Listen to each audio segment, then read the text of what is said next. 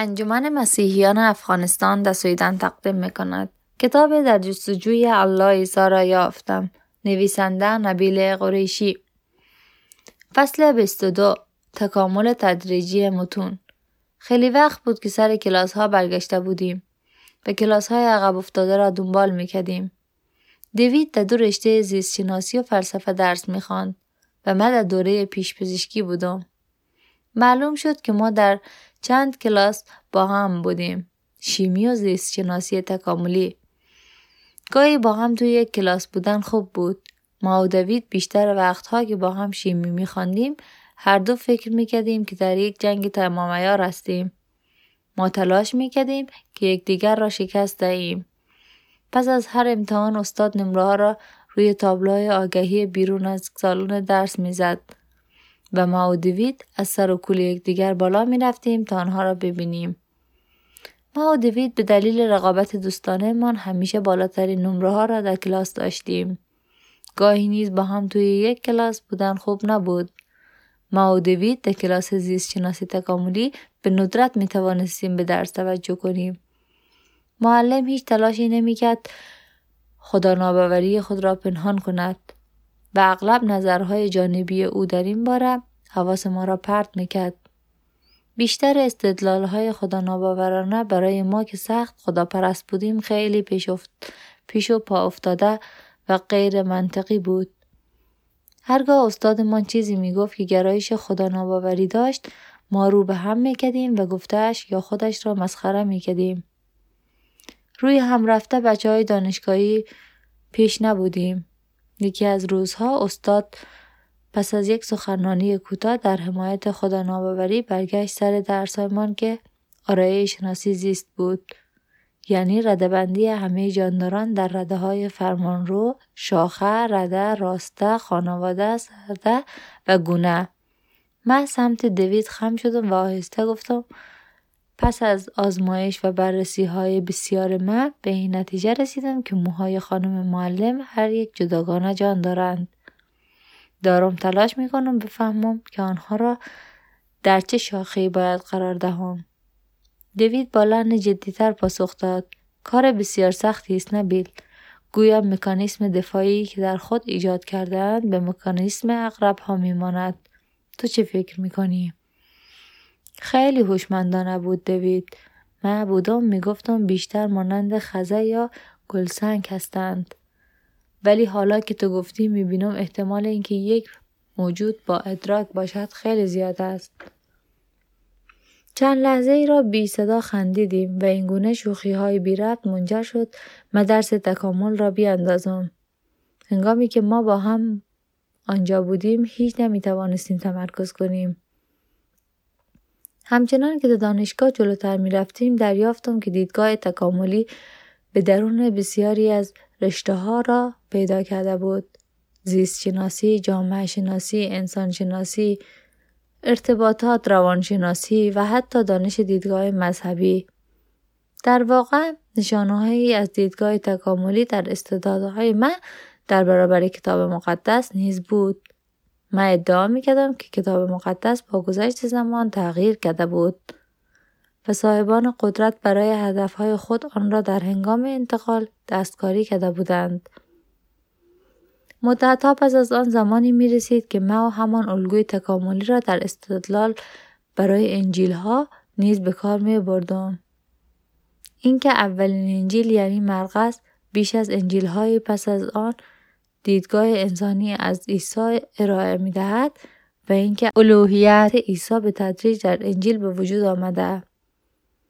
ولی در حال حاضر ما و دوید بیشتر به نکته اول یعنی تمایلات متن کتاب مقدس به ویژه عهد جدید می پرداختیم. مانند بیشتر مسلمانان من نیز به اندازه که با عهد جدید کار داشتم با عهد عتیق کار نداشتم. از نگاه من بیشتر عهد عتیق با قرآن همراه بود. بسیاری از پیامبران نامورده در آن با قرآن یکی بود. نشان می‌داد که پیامبران به جنگ با مشرکان می‌رفتند و هیچ چیزی درباره تسلیس نمی گفت. در واقع این عهد جدید است که با باورهای مسلمانان مخالف است. پس این چیزی بود که ما دربارهش گفتگو می‌کردیم. یک روز پس از کلاس شیمی ما و دوید به گفتگو درباره عهد جدید ادامه دادیم. بسیار خوب دوید کمی بیشتر نقد متون را بررسی کردم. مشکل در آن پیدا کردم. چه مشکلی هست؟ به نظر می رسد من درست می گفتم که همه بخش های کتاب مقدس دستکاری شده. پژوهشگران کتاب مقدس می گویند که بخش های پایانی مرقس در نسخه اصلی وجود ندارد. و همچنین در که در انجیل یوحنا داستان زنی که به هنگام زنا گرفته شد میدانی. همان داستانی که عیسی در آنجا می‌گوید هر که از شما گناه ندارد اول بر او سنگ اندازد. بله داستان را می‌دانم. تو درست می‌گویی. آنها در متن اصلی وجود ندارد. چه می‌خواهی بگویی؟ از اینکه او چنان با آمادگی نکته را پذیرفت چگفت زده شدم. از دید تو این یک مشکل نیست؟ می‌گویم در واقع هیچ یک از بخش های کتاب مقدس کلام خدا نیست. می‌دانم به چه می‌خواهی برسی ولی نه این یک مشکل نیست. نمی‌بینی؟ این حقیقت را می توانیم این بخش های افزوده شده را بشناسیم. به این معنی است که می توانیم دستکاری ها را پیدا کنیم. درست ولی صرف نظر از اینکه می توانیم آن را پیدا کنید این یعنی کتاب مقدس دستکاری شده دست نوشته هایی که بعدا پدید آمدند بله ولی خب اگر نسخه های بعدی دستکاری شده باشند چه اتفاقی میافتد اینطور نیست که همه نسخه های بعدی را دقیق تر از نسخه اولیه بدانند.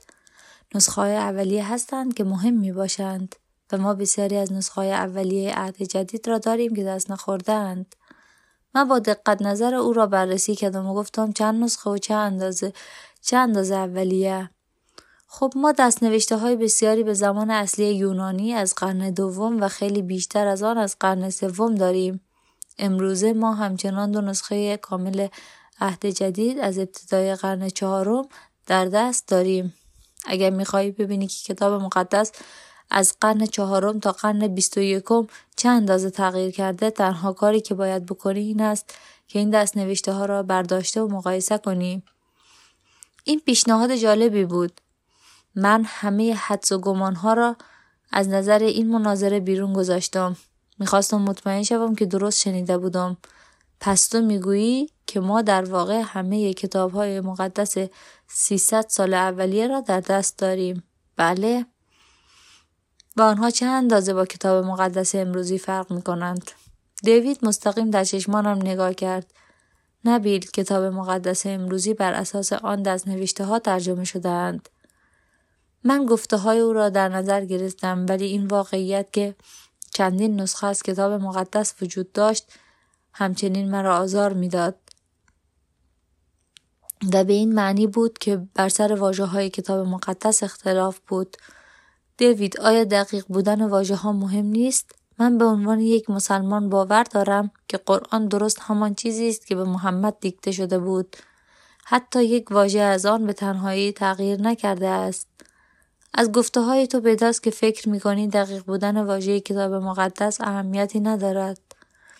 واژه ها مهم هستند ولی از این جهت اهمیت دارند که پیامی را تشکیل می دهند. پیام برتر از واژه هاست. از این رو می توان کتاب مقدس را ترجمه کرد. اگر وحی الهام به جای به جای پیامی که در واژه هاست به خود واژه ها بسته بود آنگاه هرگز نمی توانستیم کتاب مقدس را ترجمه کنیم. و اگر هرگز نمی توانستیم آن را تجربه کنیم چگونه می توانستیم که کتابی برای همه مردمان باشد من می نمی‌دانستم که آیا دوید داشت دیدگاه من از وحی قرآنی را به چالش می گرفت ولی آنچه می گفت درست بود همچنان که من در سکوت به چشمانداز او میاندیشیدم او در ادامه گفت نبیل من فکر می کنم ما باید یک گام عقب برگردیم و برای لحظه ای کمی گسترده تر به این موضوع نگاه کنیم. تو تلاش می کنی دلیل بیاوری که کتاب مقدس به گونه جبران ناپذیر تغییر کرده. ولی اول باید بیشتر مشخص کنی 66 کتاب در کتاب مقدس هست درباره کدام بخش صحبت می کنی؟ چه هنگامی تغییر کرده و چگونه؟ آیا تغییر آن چشمگیر است؟ من همچنان در سکوت نشستم. معلمان من هرگز هیچ مورد مشخصی را به من نیاموخته بودند آنها تنها مرتب ادعا می‌کردند که کتاب مقدس تغییر کرده بود من چیزی نگفتم. اگر فکر می‌کنی که تغییر چشمگیری وجود داشته باید گواهی و مدرک ارائه بدهی. حدس و گمان کافی نیست. باید اثبات کنی. حتی اگر چه اندازه های دوید خیلی روشن و منطقی بود ولی من نمی‌خواستم گوشه گیر بیفتم. پیش از این گفتم که پایان مرقس داستانی در انجیل یوحنا و آنچه در اول یوحنا پنج درباره تسلیس آمده. همه نمونههایی هستند. از اینکه چگونه کتاب مقدس تغییر کرده. و من هم گفتم در اصل هیچ پژوهشگری دیگری آن بخشها را جزئی از کتاب مقدس نمی‌داند. تو باید تغییری مهم از آنچه در واقع بخشی از کتاب مقدس می‌دانیم نشان دهی. من به مبارزه ادامه دارم. ادامه دادم. اگر بخش های دیگری مانند آن سه مورد باشد که ما هنوز نیافته ایم چه؟ این دوباره حدس و گمان است. نبیل حدس و گمان در های جایی ندارند. ادعای تو چیست؟ گواه مدرک کجاست؟ اگه چیز مشخصی نیست بحثی هم نیست. پیدا بود که دارم دست و پا می‌زنم. دوید به پشت تکیه کرد و نکته آخر را گفت. هنگامی که کتاب های عهد جدید نوشته شدند به سرعت تکثیر شدند. بارها از آنها نسخه برداری شد و آن نسخه ها به مسیحیان دیگر در دور دست فرستاده شدند تا آنها نیز بتوانند آن را بخوانند. آن مسیحیان نیز پس از خواندن آن پس از آنکه کتابها را برای دیگران بفرستند از آن نسخه برداری می‌کردند. به راستی چگونه این این نوع تکثیر متون بدون هیچ کنترل مرکزی می‌توانست به گونه یک بارچه و غیر قابل شناسایی دستکاری شود. چگونه کسی می‌توانست ای را دستکاری کند تا صدها سال پس از مسیح هیچ کس کنترلی بر قلمرو مسیحیت نداشت؟ ما نسخه بسیاری از پیش از آن زمان داریم و آنها کتاب مقدس امروزی یکی هستند. هیچ الگوی قابل درکی برای تغییر کتاب مقدس به طور چشمگیر وجود ندارد. هیچ الگویی که با واقعیت های تاریخی سازگار باشند. به هیچ وجه. من برای لحظه ای نرم شدم. بسیار خوب اجازه بده. مدتی روی آن فکر کنم. دیوید فکرم را عوض نکرد. زیرا باور درونیم این بود که کتاب مقدس دستکاری شده بود. با این حال به دلیل نمی‌توانستم بفهمم چگونه. پس با اشتیاق شروع به جستجو درباره آن کردم. در این میان تصمیم گرفتم روی کارد متفاوتی را در پیش بگیرم. بگویم اینکه کتاب مقدس هرگز قابل